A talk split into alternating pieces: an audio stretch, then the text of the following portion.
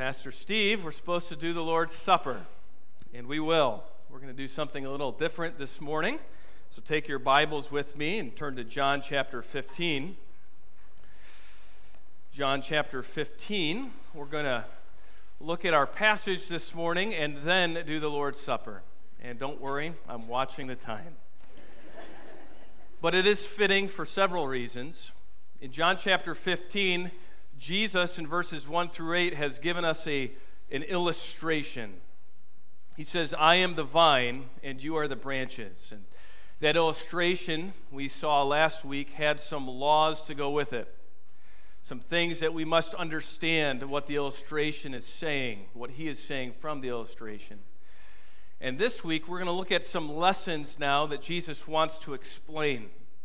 And while some commentators would necessarily look at the vine and draw a conclusion that he is that Jesus is talking about the Lord's Supper because of the vine and what vines produce. They produce grape juice and wine, and the Lord's Supper has wine and or grape juice in it. And so some commentators make a quick connection to the Lord's Supper. I'm not intending to do that, other than any truth that Jesus or the apostles or the Holy Spirit through the Word intends for us to understand about the Lord's Supper. And there is a truth here that we'll see uh, Jesus teaches about the Lord's Supper.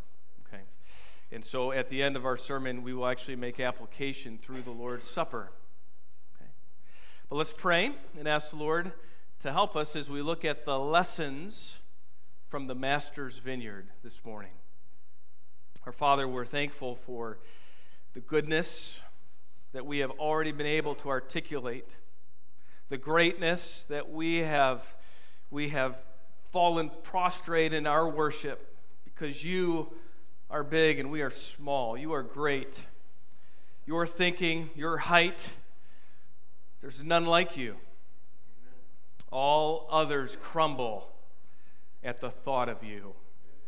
And so, oh Lord, we pray that our hearts would be so tuned to who you are this morning through the Spirit of God's ministry in our hearts, through the Word of God's uh, working and sure objective truth, that we too would let all that needs to crumble in our own hearts and lives crumble, and that we would embrace and cling to you and to you alone. Lord, help us to pick up now and understand the lessons that we have that has been afforded to us through our Savior, Jesus Christ. And it's in His name we pray. Amen. Amen. Verse 9 begins just as the Father has loved me. This is John chapter 15. And by the way, if you need a Bible this morning, we're going to be in the Bible. And we certainly don't want to seek to embarrass you, but we do have ushers that uh, will hand a Bible out to you. And uh, so if you want to raise your hand, we have we have uh, ushers ready to give you a Bible. You certainly can Google John chapter 15 and uh, find the scriptures that way as well.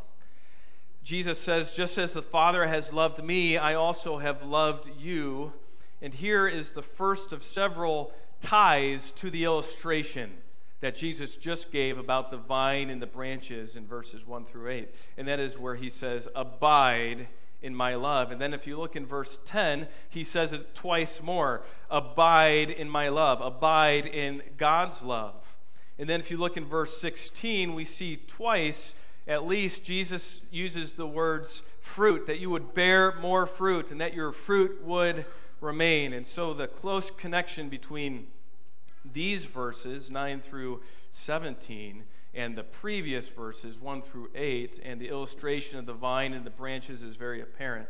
However, the illustration really is kind of fallen by the wayside now. We don't want to read into that too much more, but now we want to learn of lessons from the Master's vineyard. And we see the, the importance of the mediating work of Christ as one of the lessons. Now, I'm, I'm going to fill out what that means, what the lesson is from the mediating work of Christ. But Pastor Mike started this uh, this worship service by the, the very truth, the very reality that Jesus Christ is our mediator. He is the one man, the Christ Jesus. A mediator is someone who helps and goes between, who really allows one party to get to another party. And for us, we are in desperate need, aren't we, of a mediator to God. And so the, the importance of the mediator, we'll see the mediator work of the mediating work of Christ in verses 9 through 11. And let's read that together. Just as the Father has loved me, I also have loved you. Abide in my love. If you keep my commandments, you will abide in my love just as I have kept my Father's commandments and abide in his love. These things I have spoken to you so that my joy may be in you and that your joy may be made full. You know, we're desperately in need of a mediator. And here our text shows us just how close Jesus is to the Father, and yet how close he is to us. And because of that connection, Jesus' connection to the Father, we have a connection to the Father. Amen. There's a there's a little picture that I'd like to to bring to your minds. It's not a vine and a branch, so I'm sorry we're mixing metaphors. But I want you to think of a chain this morning and links of a chain and how critical each chain is to keep the one end linked to the other end, isn't it? And Jesus here really gives us a picture of a chain. Look at verse 9. Just as the Father, there's chain one, link one, has loved me, there's the Son, there's chain two. And what? I have also loved you. There's the other chain in the picture. And so we see that there is a chain that is necessary. That the very, the very reality is that we are linked to the Father because we are chained together by who? By the Son. And notice the basis of that chain. So Jesus says that there's a chain connection between you and the Father, and that is me. You being in me. But what's the basis for that chain? Our text goes on to say, If you keep my uh, commandments, abide in my love. Excuse me, verse 9, just as the Father has loved me, there it is, there's the basis. Love is the basis, isn't it? You see the start of the Father who loves the Son, and the Son who then what? Loves you and me. And this is the undeniable fact that because of the mediating work of Jesus in our lives, the Father loves us.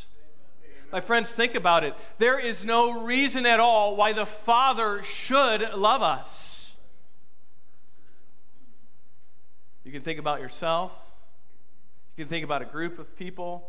You can think through this in terms of salvation history right? Adam and Eve gave all the reason in the world why the Father should not love us. And if that weren't enough, then Cain, their son, gave all the reason in the world why the Father should not love us by killing his own brother.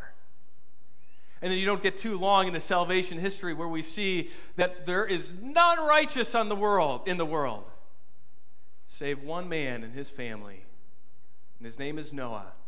And God tells him to build an ark, and the rest of the world is judged. There is no reason in the world why the Father should love us. And you think about your sin and you're prone to wander, Lord, I feel it. You think about, you think about the, the delights that you take advantage of. There's no reason in the world, is there, why the Father should love us, the holy, transcendent God who cannot stand sin. Yet, there's an unbreakable chain, isn't there? So, for those of you who are or unsure of the Father's love for you because of what you've done this past week, my friends, if you are in Jesus, you are in Jesus' love, and you have an unbreakable chain to the Father, whose love you are in, and that will never go away. Amen. You can look at Romans chapter 8. That's a strong passage for that truth. And so there's an unbreakable chain God's love, the mediating work of Jesus Christ. But also look at the other side of the chain. If love flows from the Father to the Son to us, the other side of the chain is what? Verse 10. If you keep my commandments, you will abide in my love. Just as I have kept my Father's commandments and abide in his love. So what flows what flows down from the Father is love. What flows up from us, my friends? What goes up the chain? Because the Father loved us and the Son loves us and we abide in his love, what ought we be doing? What does the text say? Keep my commandments. We ought to obey. We ought to be people who are so enamored with the reality that God loves us. We abide in Jesus' love that we want to grow in our love for Him. And the way that we display that is not through just mere words and affections. It's not just coming to this place and shouting glory and praise and alleluia, which is worthy of Jesus and, and the Father for sure. But it's more than that. It's more than just a lip service to Jesus, isn't it? It's more than just praising God with our lips. Oh, but that our hearts would be so in tune with the Father that our words and our what? our ways, our walk would demonstrate that we love the Father and the Father first loved us. Amen. That we would be men and women that would obey, and we would obey like Jesus obeyed, the passage says.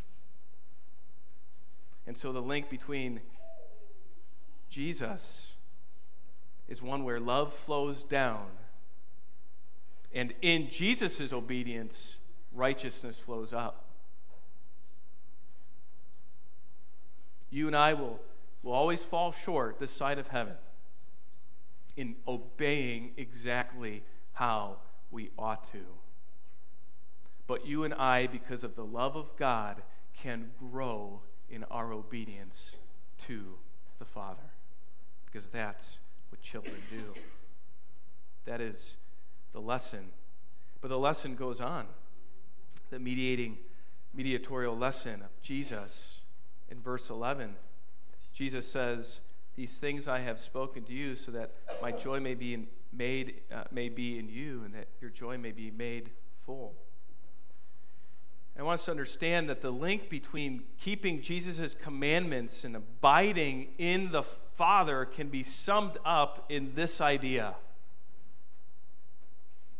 Can be summed up in the idea of usefulness usefulness. Well, Pastor Steve, where are you going? Well, let me just kind of take you for a little walk here and see if you can follow me. Does the opposite make sense? If, if Jesus can be useful to the Father, right, keeping his commandments, can he be useful to the Father if he doesn't keep his commandments? For God so loved the world that he gave his only begotten Son. If he doesn't keep his commandments, that there's nothing else to that verse. This is clearly the point when Jesus introduces the reality of the whole illustration of the vine in the branches. Look at verses look at verse 31 of chapter 14. Jesus starts this illustration and he says, but so that the world may know that I love the Father. I do exactly as the Father commanded me. Exactly to the T. So, so the fact of love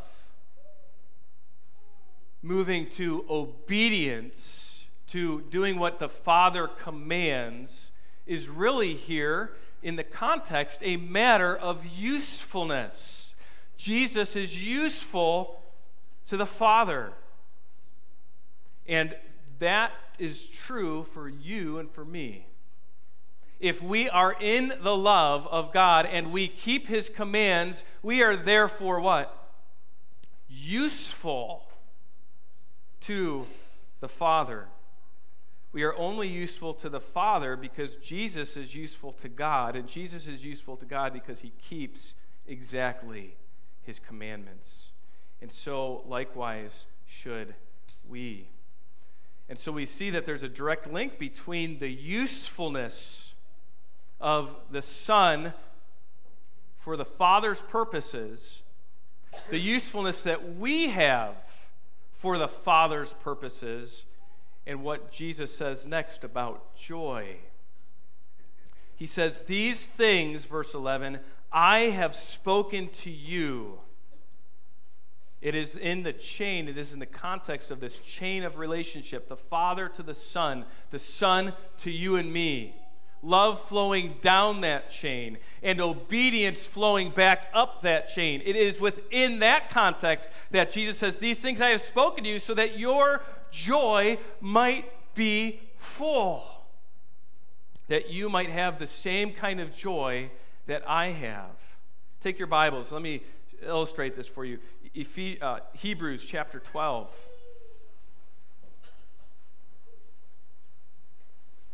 You and I can have the same kind of joy that Jesus has. And we often mix joy and happiness together.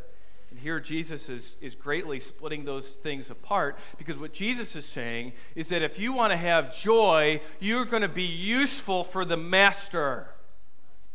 If you're going to have joy, you're going to do what God has called you to do. In fact, it is, a, and it is an axiom, it is a truth that the more useful you are for the master, the more joy you will have in this life. Do you believe that? Jesus believed that with all of his heart. That's what Jesus wants us to understand that his love, love flows down from the Father and his obedience flows back up to us, that makes us useful and that gives us joy in this world. Chapter 12 of Hebrews, verse 1.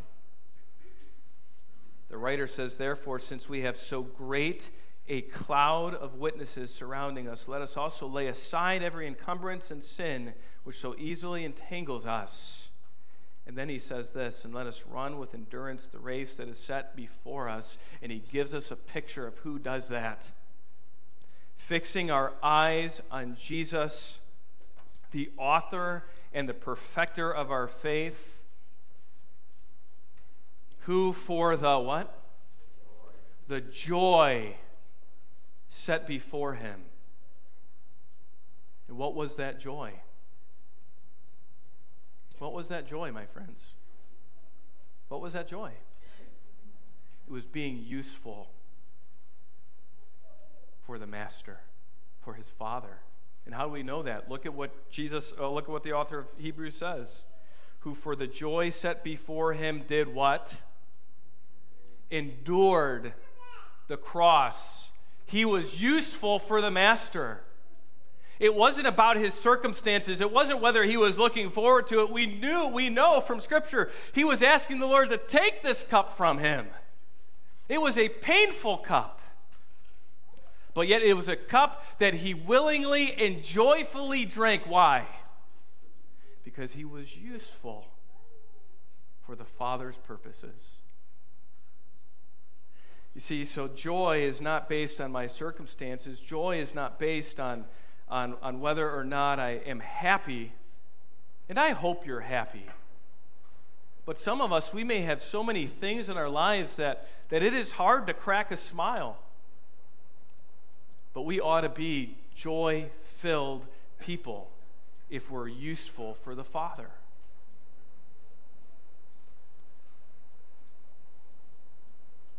And so, the first lesson we learned from the Master's Vineyard this morning is that the mediating work of Christ makes us useful in the hands of God. And that gives us joy. And that and that alone. So, we can be joy filled people even if, frankly, our, our lives kind of rot at times. Or you fill in the word, are overwhelming because the more that we are useful, the more we have joy. And the second lesson from the Master's Vineyard has to do with the meaning of bearing fruit, and we see that in verses 12 through 14, the meaning of bearing fruit. Jesus now gives us a lesson on what exactly it means to bear fruit when he says, This is my commandment that you love one another, just as I have loved you. He says, Greater love has no one than this, that one lay down his life for his friends. You are my friends if you do what I command you. And so we see the meaning of bearing fruit. Verse 4 of chapter 15, we, we see that there's a, there's a connection with abiding in the vine when Jesus says in verse 4, Abide in me and I in you. And then in verse 7, Jesus says, If you abide in me, and we would expect to hear the same words, and I abide in you, but he doesn't say that, does he?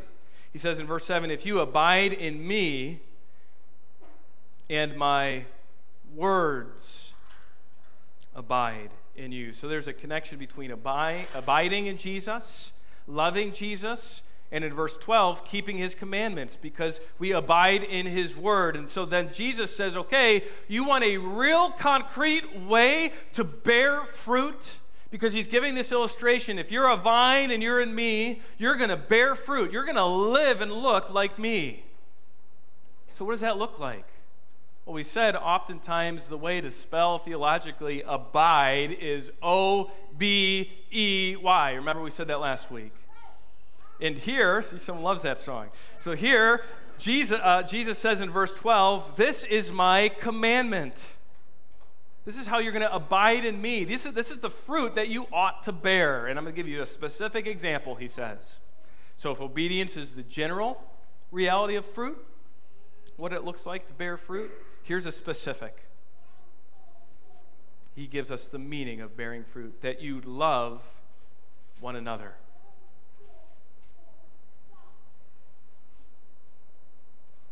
That you love one another.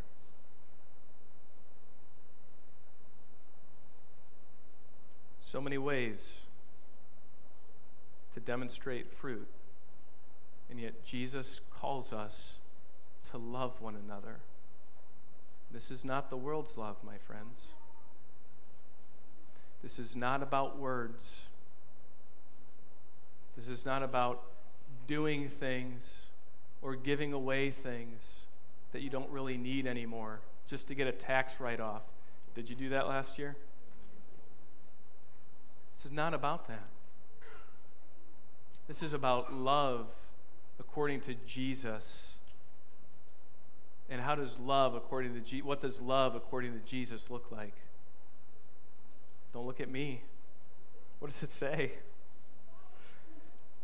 Greater love has no one than this that one laid down his life for his friends. Jesus shows us what love is, doesn't he?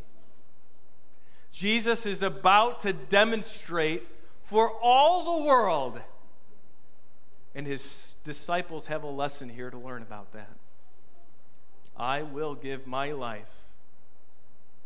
I will give my life because I love, because I want to be useful for the Master's purposes. And so we see a great, great reality of what it looks like to bear fruit in Jesus. And that is to love like Jesus. And that is to sacrifice like Jesus. You know, Jesus says, lay down. I will lay down my life. No one's taking it from him. Jesus uses that terminology. No one's going to take my life from me. I'm going to willingly lay it down and think about the Gospel of John. Where else does Jesus say that I'm going to lay down my life for the sheep? That's right. In John chapter 10, when Jesus says, I am the good shepherd, and the shep- good shepherd lays his life down for the sheep, it's humble. It's voluntary. It's completely a reversal, isn't it, from what a shepherd ought to do. Whose life is worth more? The shepherds? Sheeps? A, a sheep? Really? Bah? That really is why you're going to lay down your life? Pastor Steve, it's just a figure Jesus is giving. Yeah, it's a figure, and it is so close to reality because whose life is worth more? Infinitely more than yours and mine. Jesus's. And oh, what a friend we have! What a friend to sinners! That Jesus would condescend his life for yours and mine. My friends, Jesus shows us the way to love and to sacrifice, and that is to lay down. So you walk into this place and you lay down your rights and your privileges and your greatness before everybody else, and everyone else instantly becomes better than you do in every way because you laid down your life for your friends. That's what Jesus is saying. So it's a humble, voluntary reality. It's one that takes the I in pride and crosses it right out. And look, Jesus not only lays down, but he lays down his life. What more is there for anyone to sacrifice? And he does it for his friends. And you know, it's interesting, as reading through commentaries, there's all these commentaries. Well, wouldn't it be better if Jesus, I'm like, really? You're going to say that? Wouldn't it be better? Wouldn't it get the point across more? And Jesus says this elsewhere that you should lay down your life, not for your friends, but for your what? For your enemies. Wouldn't it be better? Well, no, it actually wouldn't be because Jesus said this number one. That's pretty clear. He's, he's the master, he can do what he wants. But number two, within our context, Jesus addresses the world and how the world hates him in verse 18. We're going to actually pick up on that next week. If the world hates you, you know that it has hated me before it hated you. If, if you were of the world, the world would not love its, the world would love its own. So Jesus kind of goes into those realities. That's not Jesus' point here. Jesus' point is for you and for me to love one another in such a way that they become more useful for the Father's purposes. Because what happens when Jesus lays down his life for you and for me? We become useful. That's that link to God that we need.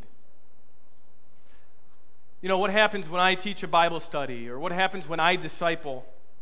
Right? I do not want to keep my whatever greatness I have or my prowess of Bible study in my pocket. I do not want to become the guru that everyone needs.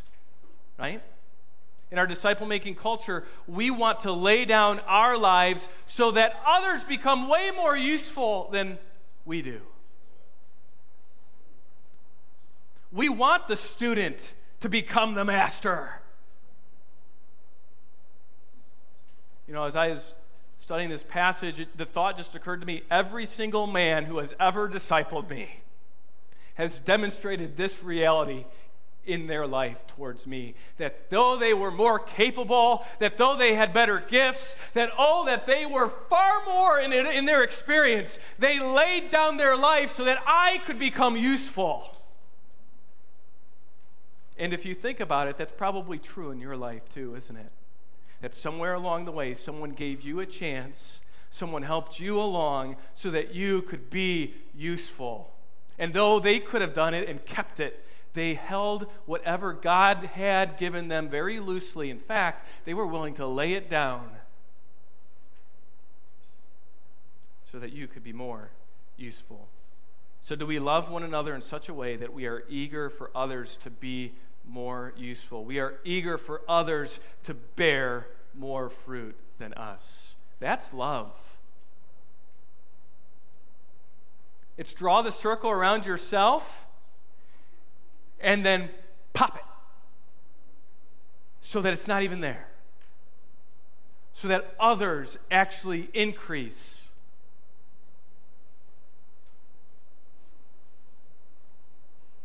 It's a beautiful thing in the home to have the husband grasp this truth, men. To grasp the truth that it's not about your desires and your way and what you want and your thinking. It's about laying down your life so that others can increase in your home. That's how, that's how Ephesians 5, when the husbands love their wives like Christ loved the church, that's what it looks like. Laying down your life and what you want and your ease and your desires. And oh, ladies, you do this so well. And I'd encourage you to continue this way as you rear your children and you lay aside your ambitions and your successes so that your children will be more successful in the Lord. Amen. That, my friends, that is love. So that others may be useful for the Master's purposes. Oh, to have a church full of people that lay down their lives so that the others around them might be more useful for the Master's purposes. And, and praise God, I think we have a church increasingly doing that. So, what is the meaning of bearing fruit for Christ? It is loving others so that we might be, so that they might be more fruitful. And then, third and finally, a lesson from the Master's vineyard deals with the method Christ employs for those who abide in him. And this will be shorter, and we'll go right into the Lord's Supper. The method of Christ, the method that Christ employs for those who abide in him. First of all, the method is revealing the heart of the Father towards us. We see this in verses 15 through 17. Verse 15, Jesus says, No longer do I call you slaves, for the slave does not know what his master is doing, but I have called you friends. He keeps this friend motif up, and he says, For all, th- all, for all things that I have heard from my Father, I have made known to you. You did not choose me, but I chose you and appointed you that you would go and bear fruit, and that your fruit would remain, so that whatever you ask of the Father in my name, he may give it to you. This I command you that you love one another. The method is revealing the heart of the Father towards us. And what's that heart? In verse 15, what's that heart? Jesus says, It is not a heart of a master to slavery. What do slaves do? What do mere servants do? They just do something because they're told to do it. You've had a job like that. You may still have a job like that.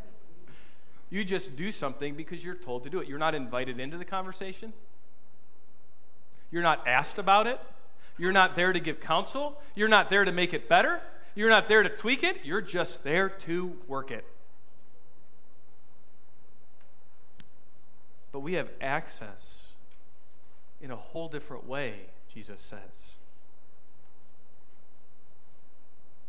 We have access like a friend. That's the point. I have called you friends. And what's Jesus really after?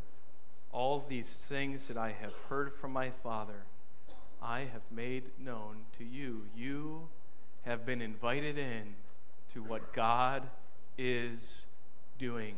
It's not just merely do right but here's why you do right. You have been invited in to the Father's purposes, to his plans. Jesus, of course, is even alluding here in the Gospels to, I am going away, right? Don't fear. I'm coming back. And then I'm going to go away again. But I'm preparing a place for you. And uh, so we're invited in. We have access to know the heart of the Father. And that access ought to do something. When Jesus reveals the heart of the Father towards us, Jesus' point is it should give us assurance. Because the creator of the universe, the God who is holy and just and righteous, the God who is sovereign and in control. He wants you to know something, dear believer, today. He wants you to know something about this access that you have. He wants, us to, he wants us all to know something about the relationship that we have that will bolster our confidence. And that is this. Verse 16 You did not choose me, but I chose you and appointed you that you would go and bear fruit, and that your fruit would remain, so that whatever you ask of the Father in my name, he may give it to you. Our relationship is realized in this theological term called election. God chose you. From the foundations of the world, First Peter says, God chose you. But you know who else did? Jesus did. He says so right here. And so Jesus and the Father and their purposes are united in one.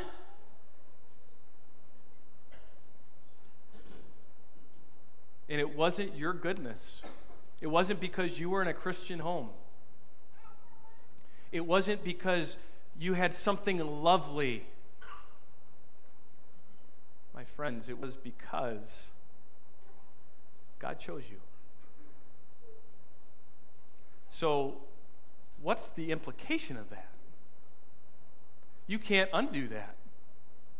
You can't do anything to mess that up. And oh, by the way, God knew you from the end, from the beginning.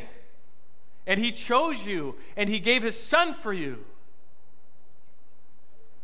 And so be reassured this morning of your faith because we have a faith realized in election. We also have a faith that's rescued for production. God appointed you, I appointed you, that you would go and bear fruit. If you're in Jesus, if you are linked to the Father, you will bear fruit. And then he also reassures us that our fruit will what? Remain. So don't get discouraged when we see people come in and come out and their fruit doesn't remain. That's for God to do. But my friends, obey and let your fruit remain because God is working. And let that reassure your heart. Not perfection, but let that reassure your heart. And then we have a relationship that is radical in its requests. Ask. Jesus says this. This is about the third or fourth time that Jesus has said these words. Ask and whatever ask whatever in my name and I may give it to you. Why? Because if you are in me and I am in the Father, and if you abide in my words, you're going to get to know me in such a way that you're going to ask according to my will and according to my ways and according to my words, and I will do it. So he gives us a little primer on how to pray. And so, what is the method Christ employs for all those who abide in him? Well, it's access that we're invited in as friends, and it's assurance that we have these things that God has produced in our lives that no one can take away. We didn't bring them, we didn't produce them, God did. And so now, as we think through the table, I want us to think about the access